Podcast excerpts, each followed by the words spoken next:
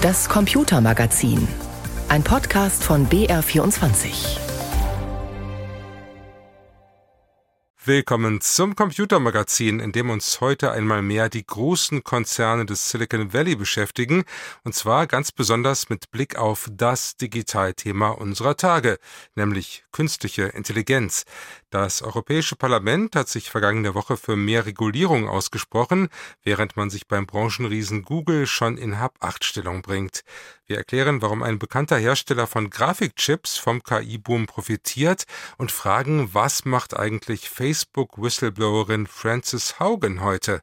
Und zum Schluss, Google lässt für seinen Dienst Street View wieder Fassaden fotografieren. Sollte uns das heute noch kümmern? Im Studio ist Oliver Buschek. Schön, dass Sie dabei sind.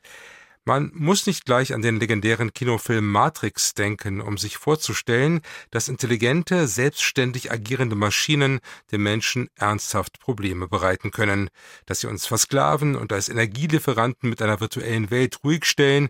Okay, das ist Science Fiction. Dennoch muss man genauer hinsehen bei dieser enormen technischen Entwicklung und Auswüchse oder Missbrauch verhindern. Das ist die Haltung des Europaparlaments, das sich vergangene Woche auf ein Gesetz zu künstlicher Intelligenz verständigt hat. Paul Vorreiter berichtet. Mit breiter Mehrheit haben sich die Abgeordneten auf eine Position zur KI-Verordnung geeinigt. Mit dem Gesetz soll künstliche Intelligenz in Zukunft in Risikokategorien je nach Anwendungsbereich klassifiziert werden. KI-Systeme, die besonders manipulativ und schädlich sind, will das EU-Parlament vollständig verbieten. Dazu zählen Social Scoring Systeme, die das soziale Verhalten von Menschen automatisch bewerten, KI, die am Arbeitsplatz Emotionen von Beschäftigten auslesen will, oder biometrische Echtzeitgesichtserkennung im öffentlichen Raum. Alle anderen Anwendungen, ob risikoarm oder auch riskant, sind grundsätzlich erlaubt. Allerdings, je größer das Risiko, desto höhere Anforderungen müssen KI-Entwickler und Nutzer erfüllen. Beispielsweise sollen Ergebnisse einer KI, die die Kreditwürdigkeit von Menschen beurteilt, nochmal von einer realen Person überprüft werden dürfen. Entwickler von generativer KI, wie zum Beispiel der Textsoftware ChatGPT, werden zu besonderer Transparenz verpflichtet. Sie müssen ihre Technik so programmieren, dass sie keine illegalen Inhalte produziert. Ziel der Verordnung ist es auch, dass keine verzerrten Daten genutzt werden, mit denen Menschen diskriminiert werden könnten. Nach dem Willen der Abgeordneten soll die Verordnung auch nicht zu viel regulieren, damit der europäische Binnenmarkt für KI-Produzenten attraktiv bleibt. Unter kontrollierten Bedingungen sollen Forschung und Entwicklung von KI besonders gefördert werden.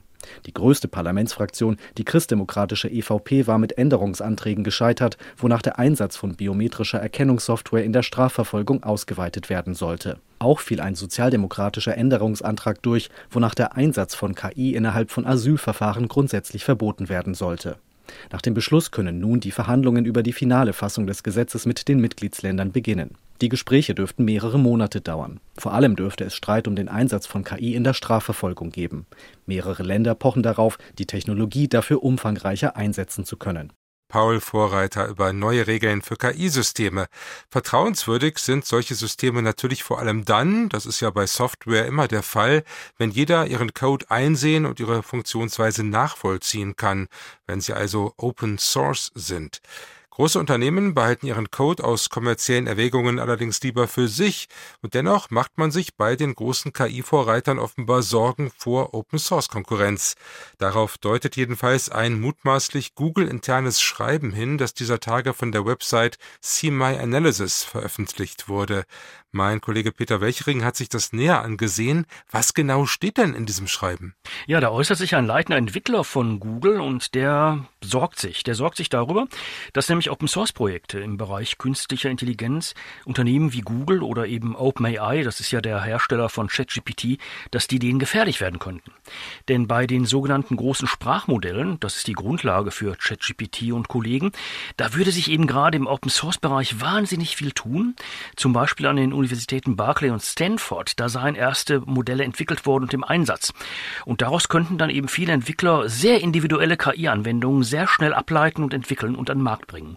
Und das wäre natürlich eine echte Gefahr für Google, der Entwickler rät deshalb auch, dass Google kleinere Versionen seiner Sprachmodelle eben auch als Open Source deklariert und dann mit der Community im Open Source Bereich kooperiert. Hm. Nun muss man sagen, es ist nicht bestätigt, dass dieses Schreiben authentisch ist, aber es wirkt zumindest glaubwürdig oder wie schätzt du das ein? Es wird glaubwürdig, weil es geht tatsächlich auf einige Diskussionen ein, die bei Google und die auf Entwicklungskonferenzen in der letzten Zeit gelaufen sind und die man als unbeteiligter Beobachter eben auch mitbekommen hat. Hm. Es wirkt ja ein bisschen verblüffend, dass da ein milliardenschweres Unternehmen womöglich Angst haben muss vor der Open Source Szene, die ja im Wesentlichen aus Mitarbeiterinnen und Mitarbeitern an Universitäten, aus ähm, Ehrenamtlichen, aus Enthusiasten und so weiter besteht. Aber vielleicht tauchen wir mal kurz so ein bisschen in die Technik ein, damit wir verstehen, wovon überhaupt die Rede ist. Also diese großen Sprachmodelle oder Large Language Models, kurz LLM. Wie funktionieren die? Was ist das überhaupt genau? Diese großen Sprachmodelle, die sind quasi für solche Chatbots wie ChatGPT das, was Betriebssysteme für Computerprogramme darstellen. Die Grundidee, die ist jetzt ziemlich einfach. Wenn so ein Chatbot eine Frage beantworten soll, dann muss er die wahrscheinlich beste Antwort auf diese Frage finden. Und das heißt, er braucht zum einen eine Wissensbasis, also Fakten, und er braucht eine Sprachbasis. Er muss mit Worten umgehen können. Und bei der Sprachbasis, da geht es eben um Wahrscheinlichkeiten. Welches Wort folgt eben auf ein bestimmtes Wort mit einer höchsten oder hohen Wahrscheinlichkeit? Also wenn ich beispielsweise mal vorgebe den Satz, ich habe gestern den aufgeschossenen hohen Rasen und dann soll der Chatbot das nächste Wort finden. Und der Chatbot berechnet dann das nächste Wort, das mit der größten Wahrscheinlichkeit folgt. In dem Fall wird es wahrscheinlich das Wort mähen sein oder gemäht. Also ich habe gestern den aufgeschossenen hohen Rasen gemäht. Weil gemäht hat die höchste Wahrscheinlichkeit, danach kommen dann Worte wie etwa bewässert, gesprengt oder gedüngt. Und dann geht es darum, dass so ein unvollständiger Text eben mit einer Wahrscheinlichkeit berechnet wird für das folgende Wort. Dafür werden dann Wörter mit ihrem Kontext und mit Synonymen berechnet. Und da hat eben jedes Wort so eine Stellung im semantischen Raum. Und der Trick ist jetzt, diese Stellung, die kann einen Ziffernwert, einen Wert, der halt mit dem gerechnet werden kann. Und dafür ist ein aufwendiges Training notwendig und das kostet eben viele Millionen Euro. Ja, viele Millionen Euro. Das klingt ja nicht so, als es wäre das mal eben, wie gesagt, von Uni-Mitarbeitern oder Hobbyisten zu entwickeln. Also kann da nicht einfach dann Google oder OpenAI, was ja von Microsoft mit vielen Milliarden gefördert wird, könnte nicht sagen, wir haben sowas und äh, damit sind wir auf der sicheren Seite? Ja, in etwa tun sie das ja auch, indem sie etwa sagen, beispielsweise verschiedene KI-Entwickler haben das gesagt in einem offenen Brief, wir brauchen eine Art Moratorium für die weitere KI-Entwicklung. Und das würde ja heißen, der Vorsprung, den im Augenblick OpenAI und Google und andere in dem Bereich haben, der würde jetzt sozusagen zementiert. Die kleinen Unternehmen, die Open Source Communities, die an so etwas arbeiten, die dürften daran nicht weiter arbeiten. Das würde dazu führen, dass tatsächlich dann, ich sage mal, die mehr oder weniger exklusive Stellung der großen Internetkonzerne dann auch noch für längere Zeit zementiert werden würde. Also geht es bei diesem Brandbrief, der da jetzt durchgesickert ist, auch darum, einfach diesen Abstand zu wahren und darauf hinzuweisen, Moment, die Uni Unis zum Beispiel, die du zitiert hast, die machen sowas jetzt auch und so wäre es vielleicht dann ganz sinnvoll, da auch, auch gesetzlich einzuschreiten, dass man sagt, nee, weil wir insgesamt fürchten, dass KI für, ja, wie heißt es dann, für die Menschheit ein Problem darstellen könnte, wenn man es nicht verantwortungsvoll weiterentwickelt, machen wir alle mal gar nichts? Was im Augenblick an den Universitäten läuft, etwa in Berkeley oder in Stanford, das ist ja das Sprachmodell, das der Facebook-Mutterkonzern Meta für nicht gewerbliche Forschungszwecke zur Verfügung gestellt hat. Damit können Google und OpenAI noch umgehen. Wovor sie Angst haben, ist, dass tatsächlich unter Umständen mit staatlicher Anschubfinanzierung ein großes Sprachmodell insgesamt als Open Source entwickelt würde. Und wenn das der Fall wäre, dann würde das dahin führen können, dass tatsächlich viele kleine Unternehmen sich dieses Modell nehmen und daraus ihre individuellen Ableitungen, ihre individuellen Programme ihre individuellen KI-Werkzeuge ganz schnell erstellen würden. Und dann beispielsweise könnte auch etwa ein Konzern wie Google, der ja wesentlich über Werbeeinnahmen, über seine Suchmaschinen sich finanziert, damit rechnen, dass solch eine Suche im Internet eben auch über solche KI-Werkzeuge läuft, also am großen Internetkonzern Google vorbeiläuft, weil das eben über sehr viele kleine Werkzeuge passieren könnte. Ist denn das zu erwarten, dass wirklich Milliarden locker gemacht werden von staatlicher Seite, vielleicht auch von der EU, um die Open Source Gemeinde zu fördern, dass da sowas entsteht, was zum Beispiel mit ChatGPT und anderen Systemen konkurrieren könnte? Ja, darüber wird im Augenblick eben kräftig diskutiert. Zu sagen etwa einige KI-Experten, eure KI-Verordnung, die ist ja schön und gut, aber genau diesen Open-Source-Bereich, den habt ihr da eigentlich überhaupt nicht berücksichtigt und da bräuchten wir eine Anschubfinanzierung zwischen 350 und 500 Millionen Euro. Das ist nicht so furchtbar viel Geld, aber damit könnten wir dann tatsächlich eine Landschaft von vielen, vielen Unternehmen, Softwareunternehmen, die allesamt KI-Werkzeuge herstellen, in Europa entwickeln. Und dann wird immer wieder darauf hingewiesen, dass wohl zurzeit größte und leistungsfähige große Sprachmodelle, das sind die Sprachmodelle, die in China entwickelt werden. Und in China hat tatsächlich die chinesische chinesische Regierung diese großen Sprachmodelle zu einer Angelegenheit der öffentlichen Hand erklärt. Das ist zwar noch nicht Open Source in China, das ist dann eher Regierungseigentum, aber das lässt natürlich auch schon einen Weg in diese Richtung erahnen. Und da wird jetzt in Europa diskutiert, wenn wir tatsächlich dann konkurrieren wollen, dann brauchen wir auch so ein Open Source, so eine Allmende, so ein Gemeingut für die großen Sprachmodelle in Europa. Sagt mein Kollege Peter Welchring. Vielen Dank für deine Einschätzungen. Gerne. Sprachmodelle, Bildgeneratoren, geklonte Stimmen. Bei all den Anwendungen, die durch künstliche Intelligenz möglich sind, ist natürlich leistungsstarke Software gefragt, wie gerade gehört. Mindestens genauso wichtig aber ist die Hardware, die Chips, auf denen diese mächtigen Algorithmen ihre Arbeit verrichten. Wer jetzt die nötige Rechenpower für die KI-Firmen anbieten kann, der wird von Anfragen überschüttet, wie beispielsweise ein Unternehmen, das man bisher vor allem für seine Grafikchips kannte. Nächster Stams berichtet aus Kalifornien. Am 30. Mai in diesem Jahr ist das die große Börsenmeldung. Coming up, Nvidia hitting 1 trillion dollars. Nvidia, of course, had a huge gain. The chipmaker Nvidia was worth a trillion dollars. Nvidia war erstmals eine Billion Dollar wert, so viel wie noch keine Chipfirma davor. Und angefangen hat es so. So klingt ein Computerspiel Anfang der 90er Jahre. Grafisch sieht alles noch ein bisschen eckig aus. In dieser Zeit wird Nvidia gegründet. Das Ziel ist, Computerspiele schneller und grafisch besser zu machen. Jensen Huang ist 1993 einer der drei Gründer und auch heute noch der Chef. Damals sagt er, wir machen Technologie, die die Multimedia-Anwendungen der Konsumenten beschleunigt. Heute klingen Computerspiele so, und sehen auch anders aus. Die Grafik ist manchmal so gut, dass sie kaum von der Realität zu unterscheiden ist. Die Firma verlässt sich aber nicht auf Computerspiele. 2006 öffnet sich Nvidia. Entwicklerinnen und Entwickler können die Chips auch für andere Anwendungen nutzen. 2012 werden Chips für ein sogenanntes neuronales Netzwerk namens AlexNet entwickelt, die ersten KI-Chips von Nvidia. Wir haben früh gesehen, dass das eine Technologie ist, die alles verändern kann, sagt Jensen Wang im Mai dem Sender CNBC. Und der Journalist Asa Fitch vom Wall Street Journal meint, niemand wusste damals, wie groß KI werden würde. Er erklärt, warum die Chips von Nvidia für KI-Anwendungen geeignet sind, was auch mit den Games zu tun hat. Computergrafik funktioniert so. Auf dem Computerbildschirm sind tausende Pixel. Der Computer muss ständig berechnen, wie jeder einzelne Pixel aussehen soll. Nvidia-Chips können das gut. Viele Rechenschritte müssen parallel verarbeitet werden. Es wurde ziemlich schnell klar, dass diese Eigenschaft auch in anderen Bereichen nützlich ist. Diese Chips sind deshalb auch sehr gut darin, die Mathematik, die hinter KI-Anwendungen steckt, zu berechnen. Noch 2018 hat die Firma gerade mal ein Viertel ihres Umsatzes mit diesen High-End-Chips für die KI-Industrie gemacht. Vier Jahre später ist es über die Hälfte. Ende November hat OpenAI seinen Chatbot ChatGPT veröffentlicht. Der Aktienkurs von Nvidia lag damals bei 170 Dollar, der Kurs Ende Mai rund 400. Da ist kein Ende des Booms absehbar. Die Frage ist nur, ob die Firmen mit den KI-Möglichkeiten auch viel Geld verdienen können. Artificial Intelligence Capability. Journalist Fitch meint die Firmen, die diese High-End-Chips gerade in ihren KI-Datenzentren verbauen, um im Wettrennen um die besten Sprachmodelle oder Bildgeneratoren ganz vorne dabei zu sein. In den USA sind das zum Beispiel Google, Microsoft oder eben auch OpenAI. Die ganze Welt will dabei sein im KI-Wettrennen. The demand wir haben Anfragen aus der ganzen Welt, sagt Jensen Wang bei der Veröffentlichung der letzten Quartalszahlen im Mai. Auch aus China. Was für ziemliche Spannungen sorgt. Diese Hochleistungschips dürfen nämlich nicht einfach nach China verkauft werden. Das hat die US-Regierung scharf reguliert. Die Befürchtung, China könnte sie für militärische Zwecke nutzen und seien ein Sicherheitsrisiko. Das sagte der US-Präsident Joe Biden am 25. August des letzten Jahres.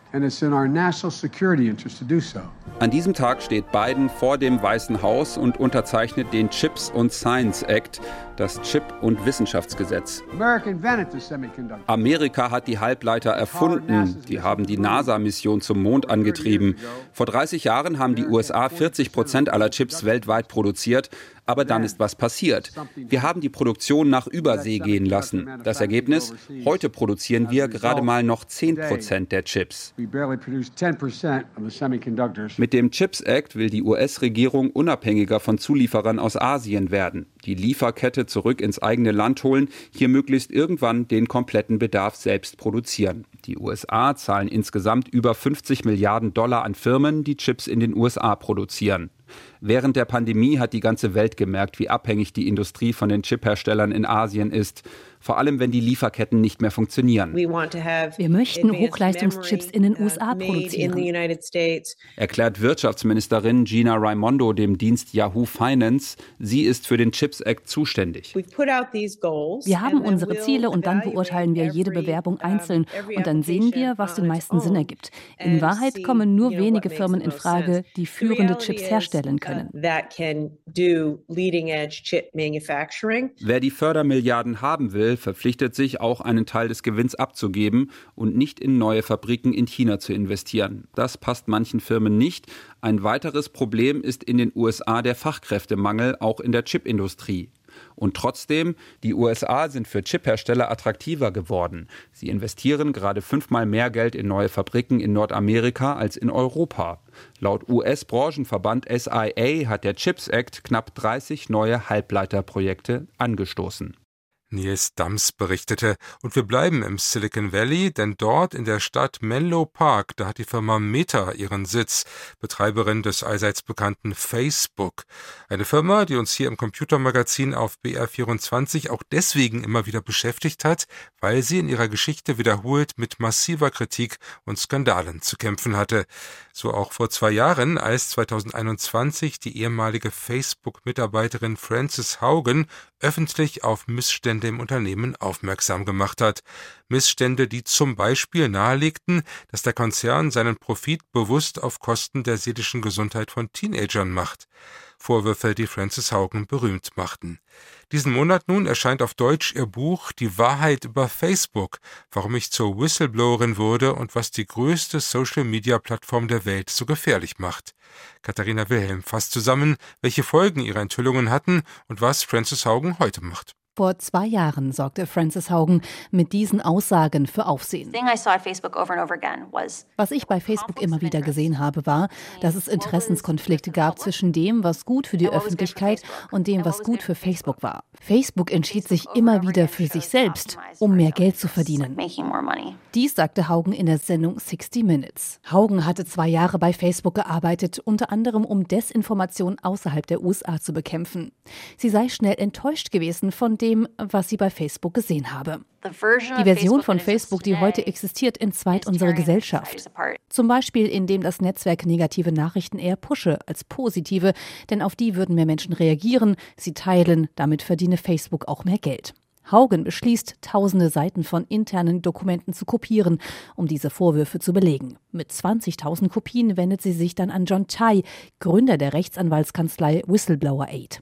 Er hilft ihr, die Vorwürfe publik zu machen. Das Wall Street Journal berichtet als erstes über die Facebook-Files. Im Oktober 2021 spricht sie im US-Kongress dann über ihre Beobachtungen. My name is Frances Haugen. I used to work at Facebook. Dazu gehört auch, dass Facebook nach einer internen Untersuchung wusste, welchen schädlichen Einfluss Facebook und Instagram besonders auf junge Mädchen haben können. Stichwort Körperbild, Magersucht, Bulimie. Das Unternehmen weiß eigentlich, wie man es sicherer machen kann, aber stellt seine astronomischen Gewinne über Menschen. Facebook reagierte, indem es die Vorwürfe weit von sich weist. Die Kritik, die es schon ohne die Whistleblowerin gab, verstärkt sich. Vielleicht auch deswegen benennt sich Facebook in dem Monat, als Haugen vor den US-Kongress tritt, als Muttergesellschaft in Meta um. Zu Francis Haugens Forderungen gehört, dass die Algorithmen der Social-Media-Plattformen einsehbar sind. Sie will Facebook und Instagram nicht abschaffen, sagt sie, sondern besser machen. Seit den Enthüllungen lebt Haugen in Puerto Rico. Sie tingelt um die Welt, spricht über die Missstände bei Facebook, auch vor dem Europaparlament. Im vergangenen Jahr gründete sie eine Non-Profit-Organisation, die auf die Probleme von Social-Media-Nutzung aufmerksam macht. Doch was haben die Enthüllungen genau bewirkt? Haugen gibt sich in einem aktuellen Interview mit dem Radiosender WBOR ernüchtert und enttäuscht auch ein Stück weit über die US-Politik. Wir haben immer noch keine weitreichenden Gesetze erlassen, seitdem ich an die Öffentlichkeit gegangen bin.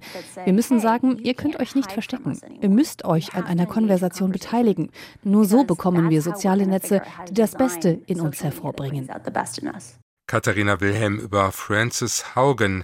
Ab nächster Woche übrigens sind wieder ganz besondere Autos in Deutschland unterwegs. Pkw mit Kamerastativen auf dem Dach. Die machen neue Aufnahmen für Google Street View, denn die, die wir dort derzeit sehen, die sind in vielen Fällen nahezu historisch, nämlich 12 bis 15 Jahre alt so etwa. Sie erinnern sich vielleicht, damals gab es einen riesigen Aufschrei um die Fassadenfotos, aber heute spricht kaum mehr jemand darüber. Eine Frage aber stellt sich damals genauso wie heute, findet meine Kollegin Hanna Heim. Solange es hier keine abschließende Regelung gibt, empfehle ich allen Betroffenen vorsorglich von ihrem Widerspruchsrecht auch Gebrauch zu machen, damit die Fotos nicht im Internet veröffentlicht werden. Was ist es wohl, worauf Ilse Eigner hier unbedingt aufmerksam machen will? Es werden doch wohl nicht etwa Videokameras in deutschen Schlafzimmern verpflichtend oder gar die automatische Übertragung von Smartphone-Fotos an die Hersteller? Nein. Eigner geht es um Street View, das Kartenprogramm des Online-Riesen Google. Und ihre Empörung stammt aus dem Jahr 2010, als sie noch Verbraucherschutzministerin in Berlin war. Damals fuhren zum ersten Mal Google-Autos mit 360 Grad Kameraaufbauten durch die Straßen und ein Ruck ging durch die Menschen in Deutschland. Viele sahen sich in ihrer Privatsphäre eingeschränkt. Aus heutiger Sicht wirkt das fast ein bisschen niedlich. Leute fühlen sich überwacht, weil jemand ihre Hausfassade fotografiert. Inzwischen wissen wir, dass Überwachung und Datenmitnahme deutlich weiter gehen als nur bis zur Hausfassade. Denn am Ende hat Google es ermöglicht, Privatgebäude zu verpixeln. Dieses Zugeständnis gab es außer in Deutschland in keinem anderen der 90 bisher abfotografierten Staaten. Den Antrag zur Verpixelung müssen Hausbesitzerinnen und Hausbesitzer jetzt übrigens neu stellen. Allerdings ist das dieses Mal deutlich leichter. Online listet Google sogar freundlicherweise auf, wann in welcher Stadt fotografiert wird. Ist also wieder alles Wunderbärchen im Street View Land, können wir das kleine gelbe Männchen bei Google Maps weiter über die Straßen tanzen lassen und uns von New York bis zum Spessart alles anschauen, was uns interessiert, ganz ohne schlechtes Gewissen jemandem etwas wegzugucken. Tut mir leid, da muss ich enttäuschen. Denn es gibt da eine Frage, die seit 2010 nie ernsthaft diskutiert wurde, die aber sehr entscheidend ist. Warum macht Google das? Warum unternimmt ein Konzern so viel, um ein kostenloses Tool anzubieten, das für uns Userinnen und Kunden nicht viel mehr ist als ein nettes Spielzeug? Warum legen die sich mit Regierungen an? Warum investieren sie in sündhaft teure Technik, schicken Menschen los, Straßen abzufotografieren? Und warum hat Apple inzwischen genau dieselbe Arbeit nochmal gemacht, nur für seinen eigenen Dienst? Die Antwort kennen wir. Eigentlich. Wir kannten sie 2010, wir kennen sie heute und wir dürfen es einfach mal laut sagen, um Geld damit zu machen. Vor gut fünf Jahren wurde folgende Meldung veröffentlicht, kaum beachtet von der Öffentlichkeit. US-Forscher haben eine künstliche Intelligenz vorgestellt, die aus Google Street View demografische Informationen lesen kann. Ein Team der Universität Stanford hat schon damals, Anfang 2018, eine KI entwickelt, die aus den Fotos abliest, in was für einer Gegend die Menschen wohnen. Sie erkennt soziale, wirtschaftliche oder politische Muster, indem sie die Fotos nach Automarken und Größen, nach Farben oder Symbolen ordnet. Wenn ich nun als Userin mit meiner lokalisierbaren IP-Adresse eine Suchanfrage stelle, möchte Google mir gerne passgenaue Werbung zuspielen. Das geht leichter, wenn man dort weiß, wo ich wohne und in welchem sozioökonomischen Spektrum meine Nachbarschaft liegt. Mit dieser Information lässt sich viel anfangen, beziehungsweise viel Geld verdienen. Als Userin möchte ich, dass Google sein Geld auf ethisch korrektere Weise verdient. Bleibt mir an dieser Stelle nur nochmal Ilse Eigner zu Wort zu bitten, die schon 2010 sagte, Wer ohne Einwilligung der betroffenen Bürger millionenfach Häuser und Vorgärten abfotografiert, um diese Bilder im Internet kommerziell zu verwerten, verletzt millionenfach die Privatsphäre der Menschen. Mit diesen Gedanken von Hannah Heim geht das Computermagazin hier auf BR24 für heute zu Ende. Ich bin Oliver Buschek und sage danke fürs Zuhören.